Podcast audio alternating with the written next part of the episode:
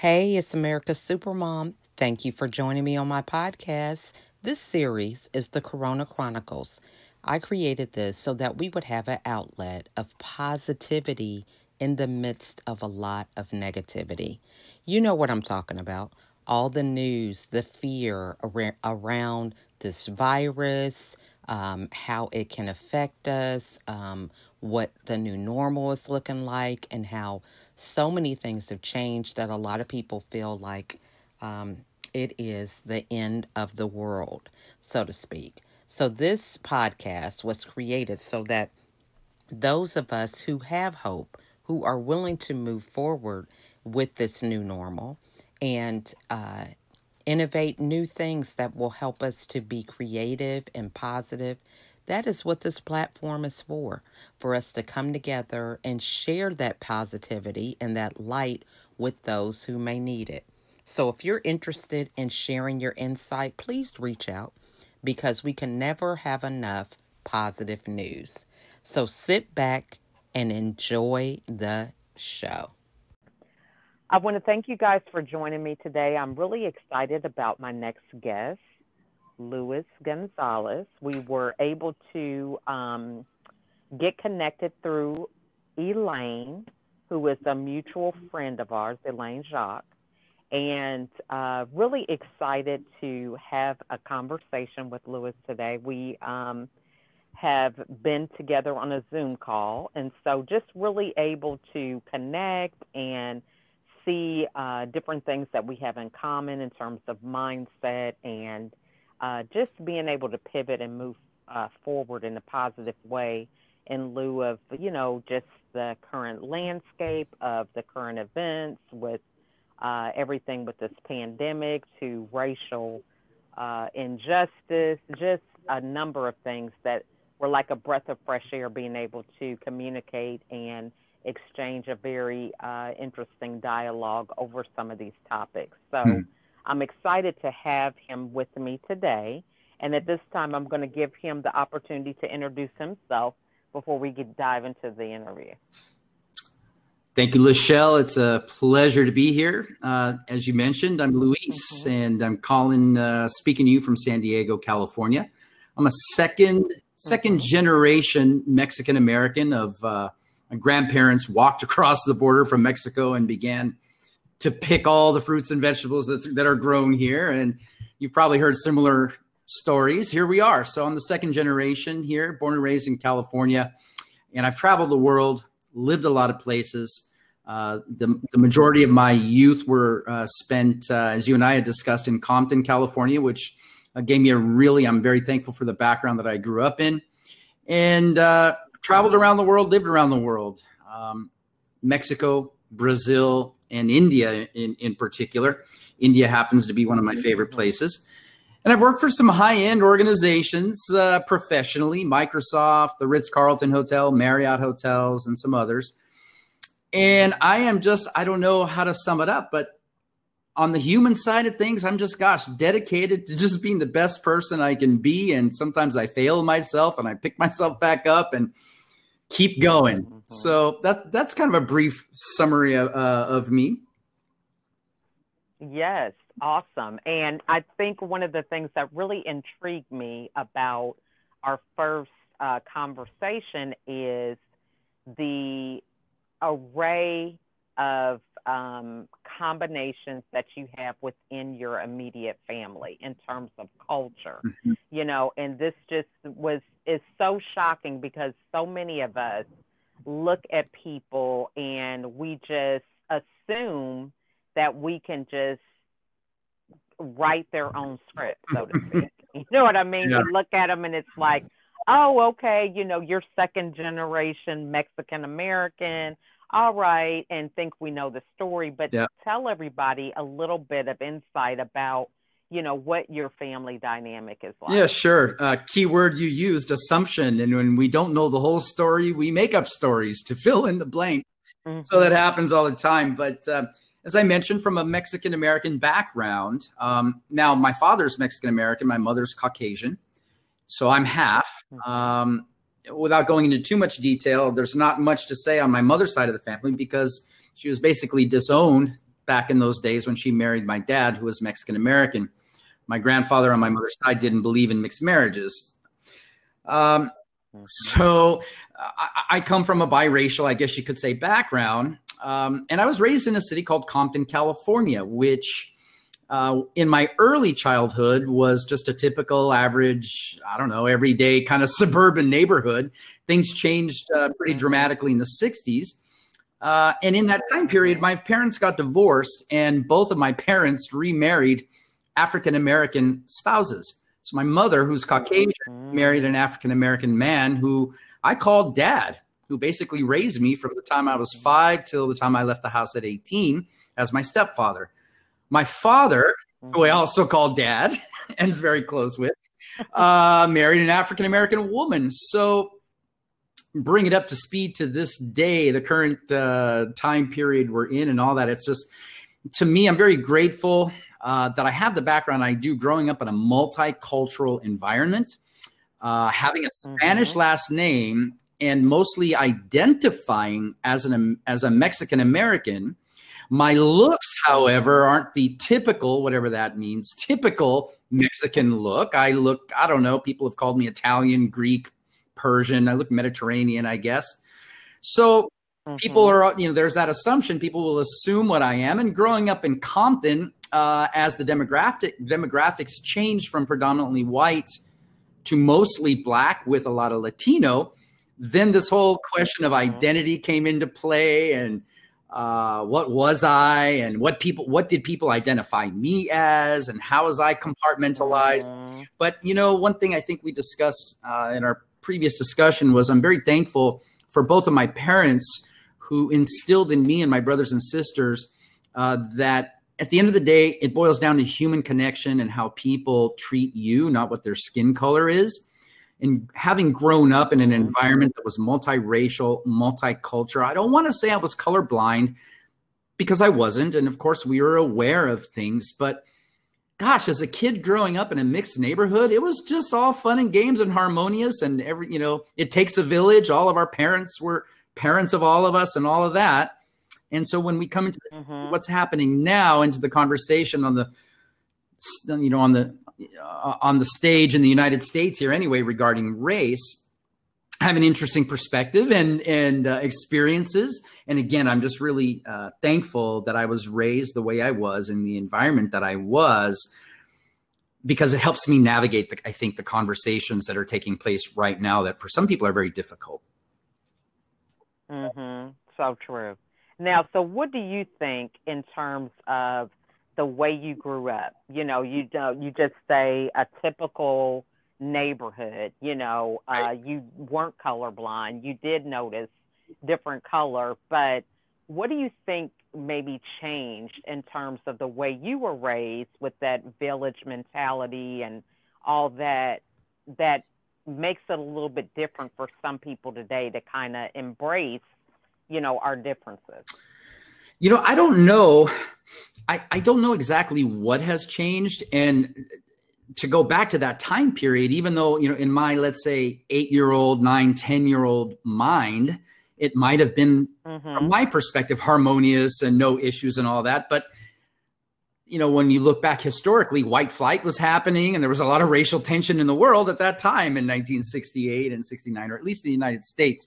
So what has changed? Right. You know, what has changed? I, I can't really say. I don't know what has changed. That's a really good question.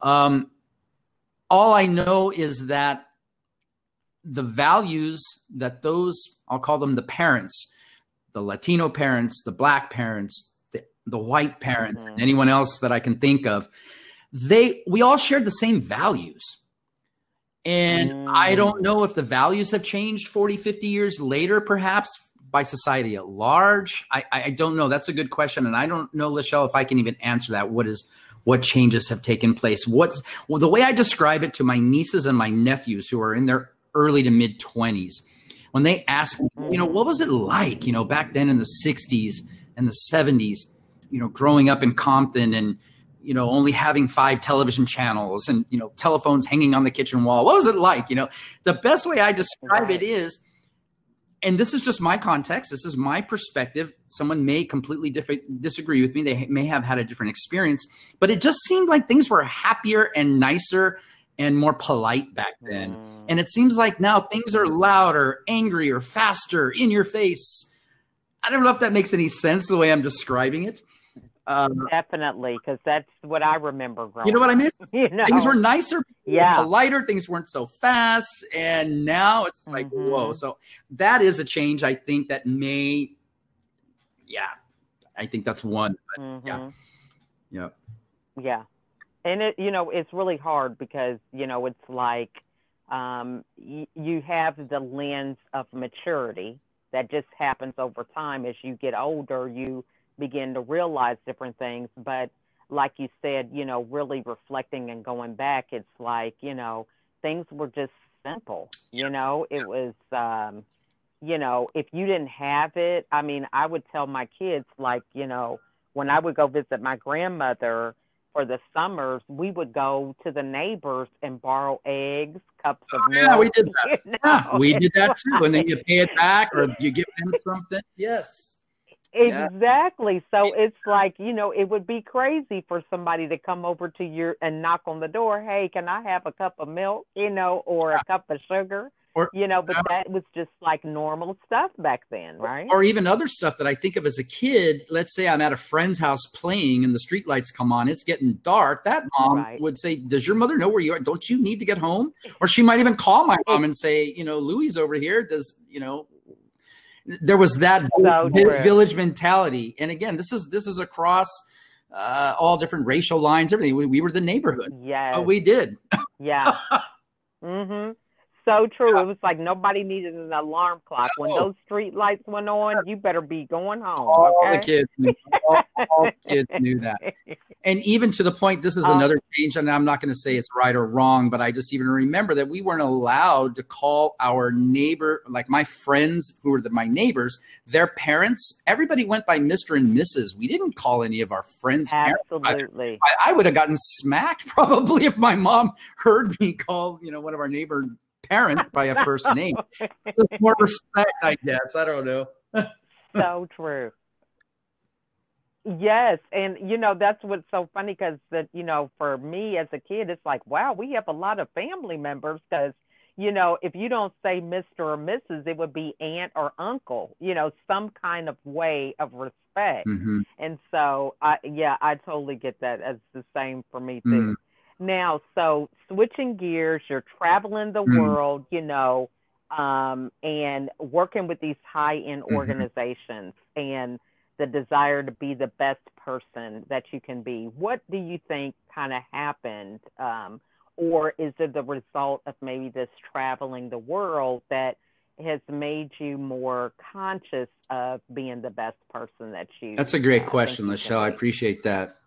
I would say to very, uh, let, let, me just go back, way back. I went to Catholic school all my life. So uh, mm-hmm. I guess since a very early childhood, I had something instilled in me that to this day, I, I'll just say I'm not an atheist. Now, I'm not going to go into the details of what I believe and don't believe in all of that. But let's just say that since a very early age, I've always believed that there's a purpose. Some this just didn't happen. this just this just didn't come out of thin air. There had to be uh, some bigger plan to this, and I don't know what that is, but I've always had that in my mind. As I got to be 18 and I graduated from Catholic mm-hmm. school, I've always been a risk taker, explorer. What are other people thinking? Been very curious, and I started to question a lot of things. Um, and through the questioning and through the reading of books mm-hmm. and exploring other paths and philosophies, et cetera, et cetera, probably around age 21 or 22, I guess I just came to the realization that this is for me. This is personally speaking for me. Again, someone else may have a different perspective.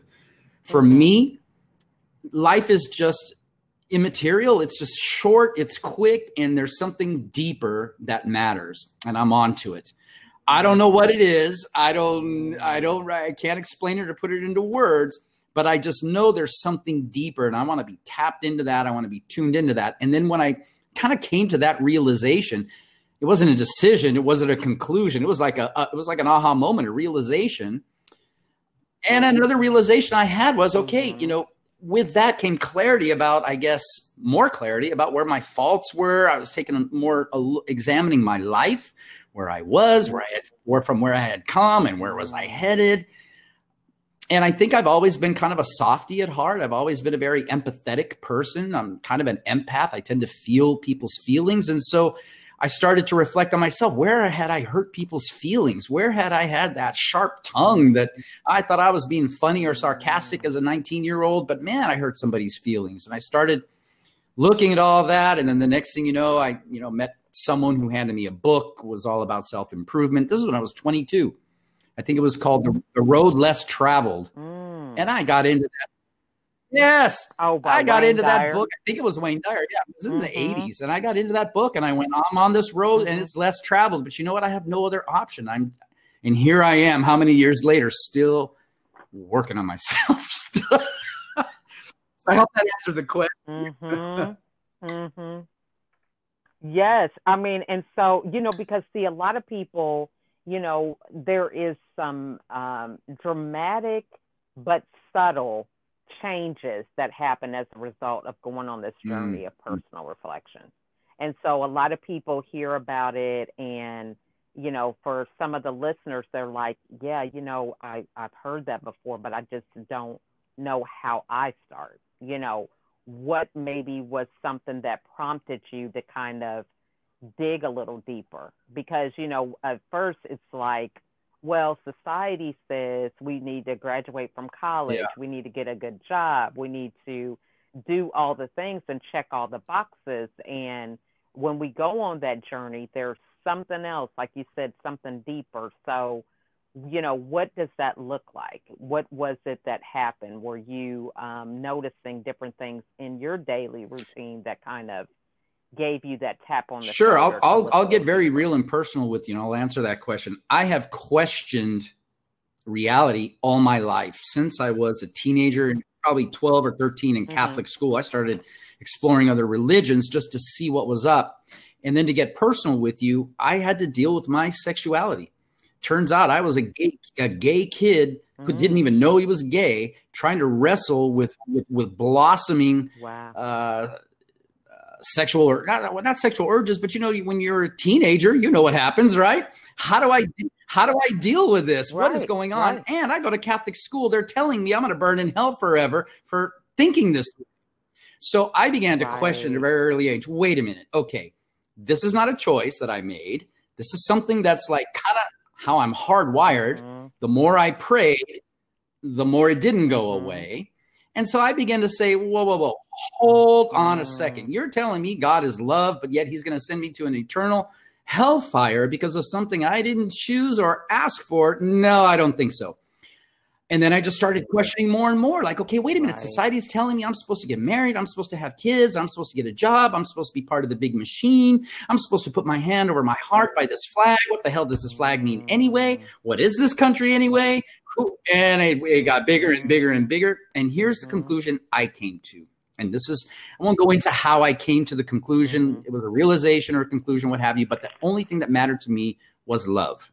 And I don't mean romantic love. I mean, however you want to describe it brotherly love, sisterly love, uh, universal love, oneness love, whatever you want to call it, that higher transcendent love. That's all that mattered.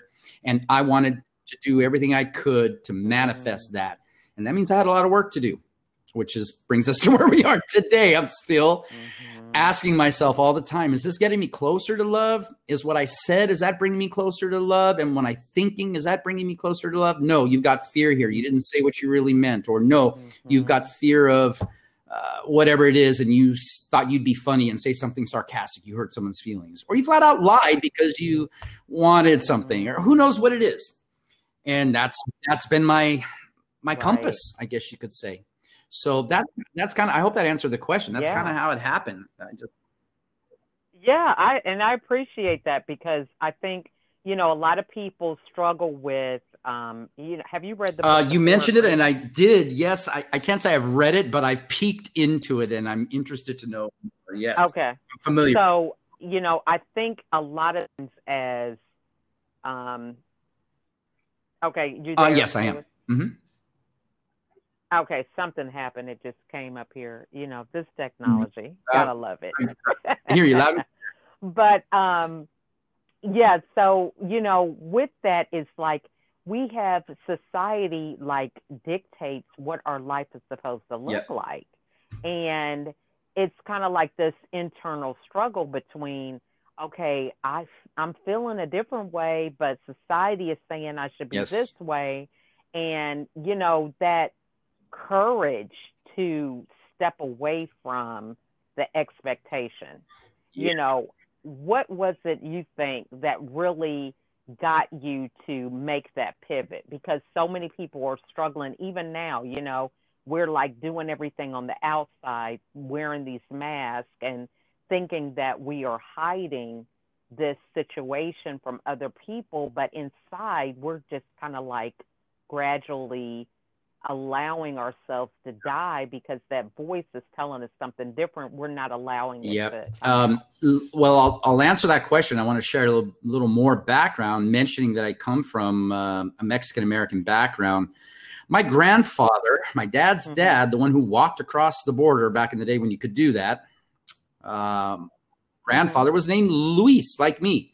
My dad is named Luis. So this is a tradition mm-hmm. that Latin Americans have. You name your kid after the dad and the grandfather, and it goes on. And I was the firstborn male of the firstborn male. So there's in, culturally speaking, mm. in a mm. Mexican culture, Latin American culture, a lot of responsibility comes with being the firstborn male, especially if you're carrying the family name.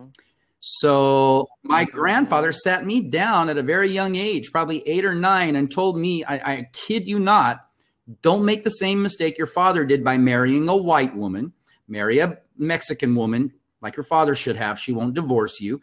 And then you're going to name your first child Luis because you got to keep that going on. You were named Luis after me, and so was your dad. So you got to keep that going on. And so I was uh, fed, if you will, the cultural norms and the expectations, right? Oh, that was all fine until I got to be about 13 or 14, as I mentioned. And then it became a burden. Mm-hmm. And by the time I graduated from high mm-hmm. school and I got to be about 21, I think my grandfather, in his wisdom, saw or read between the lines I don't know what he saw or read, but he mm-hmm. pulled me aside one time and told me, I don't like what you're becoming. I don't like you, but I love you because you're my grandson. Now go get me a cup of coffee. And he died a couple years after that. I have to say, I loved my grandfather a lot. He was a big influence in my life, and I have a lot of love for him. But when he died, I was freed up. I didn't have that guilt. I didn't have that mm. expectation to not disappoint him and marry and name my first kid Luis and set the bloodline straight and all that. And that's when I started traveling. My first trip to India was when I was 22. I left by myself. Mm-hmm. Uh, and I think now that I look back, I wouldn't call it an escape in the terms of running away from something, but I would call it an escape, but more in mm-hmm. terms of getting out of my current environment that I can't see out of so that I can clear my head mm-hmm. out and figure kind of out where my head's at, if that makes any sense. So I went to India for about four months. Yeah. Went to India for four months and came back and you know, kind of was on on my path, if you will. Like this is what I'm doing. This is what I do. Uh, and mm-hmm. I've been doing that ever since. Yeah, some people don't like it, some people applaud it, and everything else in between. So I hope that answered the question. Yeah, awesome. Because I think um, you know these are some of the things that people really have questions about you know, but we go to mm-hmm. sleep. It keeps us up at night. It wakes us up in the middle of the night. You know, these questions and thoughts that we have sure. that we try to mask and not actually face head on. Yep. So I think that's uh, remarkable, you know, to be able to have that. So, um, what is it that you do now, maybe in your daily routine, that allows you the capacity to be your full self and reach your potential, you know, because you know it takes a practice you know. I know with me i can't compare the same with me uh having depression but it just plagued me for 13 years. And you know it's a constant work that i have to do to create the environment yep. for me to thrive instead of just survive. So what are some things that you do to kind of keep you in that mindset moving forward, not uh, having a level of clarity that allows you to be able to discern what's important to you? Another great question, Lachelle. Man, uh, I will admit, or I will uh, agree with you. Uh, I think you said it, it. I forgot what you how you said it. It's either it's it's work or it takes practice or something to that effect. And yes, that is the that is the case mm-hmm. with me. So. With my trip to India way back then that I just told you about, uh, I visited India many times since then. I lived there and I got very much into meditation. So first and foremost, since mm-hmm. I was mm-hmm. 22, probably 23, I've had uh, a practice of meditation. Now there have been periods in the last 35 years where maybe I went months without it uh, and then got back into it. You know, there were ebbs and flows, shall we say.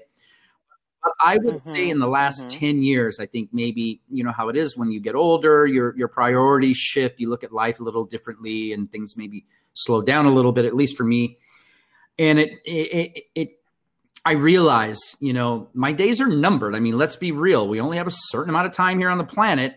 And if I'm focused on things that aren't really important in terms of long term, where's my consciousness at? Where's my heart at? Where, what is my state of mind going to be like when I die, if I die, in the moment I, when that moment comes? And then that's when I realized, okay, I've got to dedicate. It can't just be, oh yeah, I meditate for 10 minutes a day. No, I've got to really focus on it. I've got to make time for it. I've got to mm-hmm. schedule it. So, Lachelle, that's one component. Let's just say meditation. And that could be sometimes praying. It could be sometimes just sitting and being still, the typical idea of what people get in their mind when I say meditation. Could be singing. It could be any of that. Then there's also reading mm-hmm. self help books. I have certain authors, mm-hmm. uh, speakers, uh, gurus, if you will, that resonate with me. Mm-hmm. And it's not always 100%, but I'll take the 90% mm-hmm. and leave the 10. And I, I right. surround myself with that kind of stuff to keep me going, to keep me positive. And again, it is a, it is a, it is a, it, it takes work. And I'll give you a perfect example. It happened yesterday. Yesterday was one of the mm-hmm. days. It, I don't know why, what happened yesterday. I don't know what it was, but yesterday I didn't feel like it.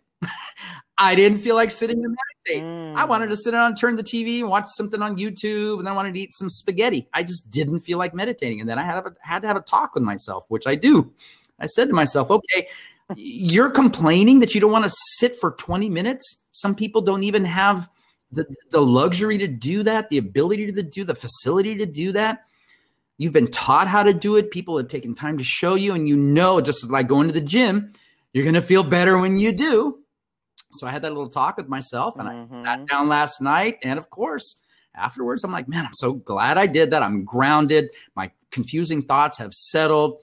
I have an action plan for tomorrow. Mm-hmm. And if it all blows up today, it won't matter because I'm feeling good right now in my own self and my own satisfaction. Does that make sense? That makes a lot of sense. And you know, I mean, you you hit the nail on the head. So much truth to like going to the gym or you know doing these practices that you know we just get in our own way yeah. about ego, thinking we are uh, stronger, smarter, whatever. Sure. You know, when we are able to be that way because of the disciplines that we practice. That's right. And the minute we kind of feel like we're strong, we leave those disciplines and think we can go do it on our own. You know, it's like not knowing how to swim is and you have on a life jacket and then you've been keeping this life jacket on and then it's like, hey, I can do this. Take uh, off the life jacket. yeah, right. right. You know it.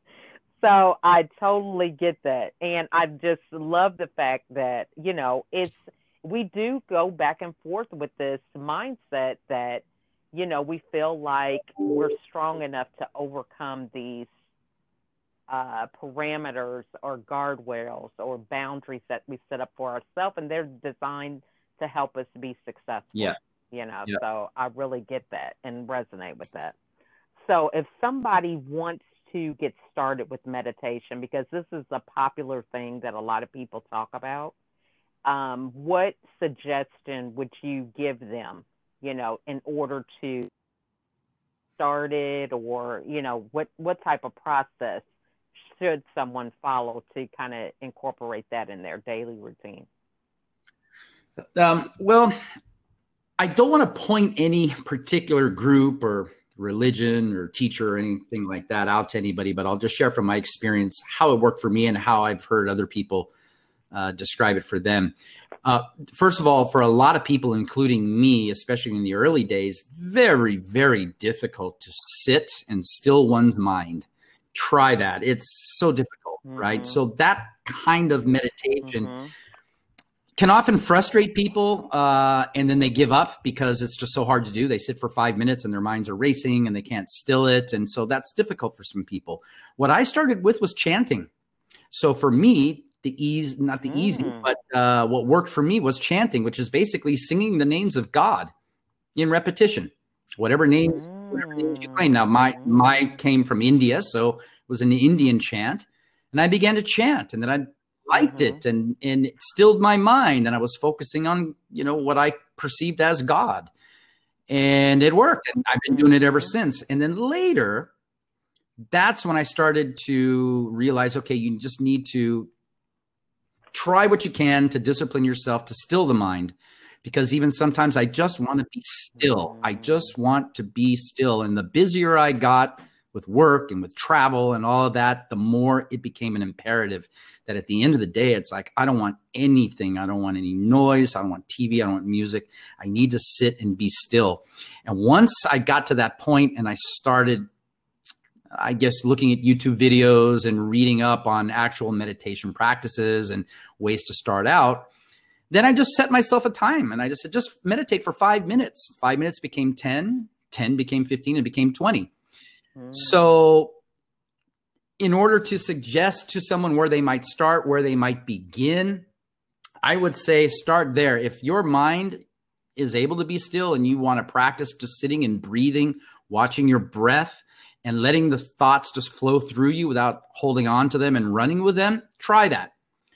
Uh, I would also recommend uh, just doing some exploration, perhaps on YouTube or on the internet, to try. There's so many practices out there, and I don't think that there's a one size fits all. And personally, I don't believe there's only one right one right way, one right path to to God or self realization or whatever it is. Uh, so I would start there. I would start seeing if you can sit and breathe and watch your breath. And if you're very, very restless, then look into mm-hmm. into into chanting or what they call mantra, M A N T R A, mantra mm. meditation. Mm. Okay, very good. Yeah, I think this is so key and important. Mm. Yeah, because so many people, you know, right now it is a time to get yourself still you know, for wh- whatever that looks like, because so many people are in rapid transition, you yeah. know, be it yeah. the industry you're in or families changing, um, you know, a lot of things that you're used to happening, even just the mourning process of a typical funeral, everything. Right. It's now, different. You know, you may, you know, look at this home going actually being side by side with your loved ones. So, so many mm-hmm. we have to consider that you know meditation can be a powerful. This so, I have just really enjoyed this that you have um, with the audience. What is the best way for the audience to get a hold of you? Best way to get a hold of me uh, would be probably through my LinkedIn profile. I don't know if many people have a LinkedIn profile, your listening audience, but uh, mm-hmm. it's li- linkedin.com slash Luis Gonzales with an S on the end, L U I S G O N Z A L E S. Mm-hmm. And, and I need we can start the conversation there. I'm not very active on Facebook. Uh, I would say I'm sorry, mm-hmm. I'm not, but I'm not. Not very active on on Facebook. hey, but I you am know what? That's probably one of the things. That's probably something that keeps you a little bit more sane, okay? Because I'm telling you, once you get on this platform, then you get on that one and that one. is yeah. like, half your day is just doing posts on these platforms. You know Right, I mean? it's a rabbit hole. One click leads to the next, and the next thing you know, you're trying to get out. Yeah, exactly. So yeah, LinkedIn would be the best way. That's where I established my network. Even even though it's a professional uh, site, uh, it's good to just make Mhm. human connections there as well. We can talk about all kinds of stuff and make connections on things other than business. Absolutely. Okay. And then what final words would you like to share with the audience? Wow, final words. Wow, this is a good one.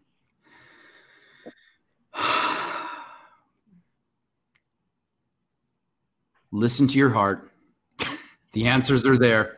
That just came to me now because that's that's what works for me. When I get too much in my head and things are going on and I need to move left or right or make decisions or any of that, after a while I have to shut off the brain and I have to go deep in my heart and the answer lies there. So I that's that's my last word to anybody. At the end of the day, it's all it's all about the heart. So good. I love that. And um, I appreciate, again, everything that you have shared with the audience and uh, great words of wisdom. And looking forward to us collaborating again in the future. I appreciate it, Lachelle. It was a pleasure, and thank you for having me on your show. I really enjoyed it. Oh, you are so welcome. And I'll be in touch soon, okay? That sounds good. Thank you, Lachelle. Have a good rest of the evening. You, you're welcome. You too. Bye bye. Bye. Bye. Thank you for joining me on this episode. I really enjoy providing content that inspires and challenges us to be a better version of ourselves. If you are interested in being a guest on the show, please email me at info at lachelleatkins.com. You can also reach out to me on Facebook, LinkedIn, Instagram, Pinterest, or my YouTube channel. If there was something in this episode that resonated with you, it it probably will resonate with someone else. So please share it. It's free. It doesn't cost anything. But those aha moments, those moments of really getting something and changing your perspective are very, very pivotal in having people um, change the trajectory of their lives. And so being able to share insightful information so that other people can grow is the easiest thing that we can do as we pay it forward. So, again, I want to thank you all for listening. And if you have time, write out a review. Go to iTunes, Anchor, uh, wherever you can um, find this podcast on any of those platforms and write a review about um, what impact this episode uh, had on you, what you learned, or whatever. Um, any feedback is great because it just helps me to understand what content is really beneficial for those that are listening. So, again, I want to thank you all for your support and taking the time to spend some time with me and my guests. And I wish you a wonderful day. Thanks for listening.